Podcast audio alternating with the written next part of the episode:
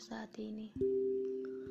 Aku kangen sebenarnya, tapi aku malu kalau kamu sampai tahu. Tuan, kata temanmu, aku ini rumahmu.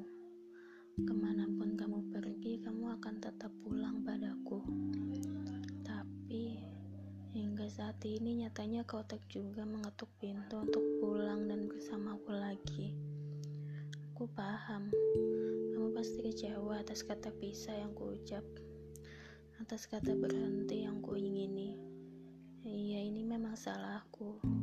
Tapi bukankah sedari dulu kita tak pernah benar-benar saling meninggalkan?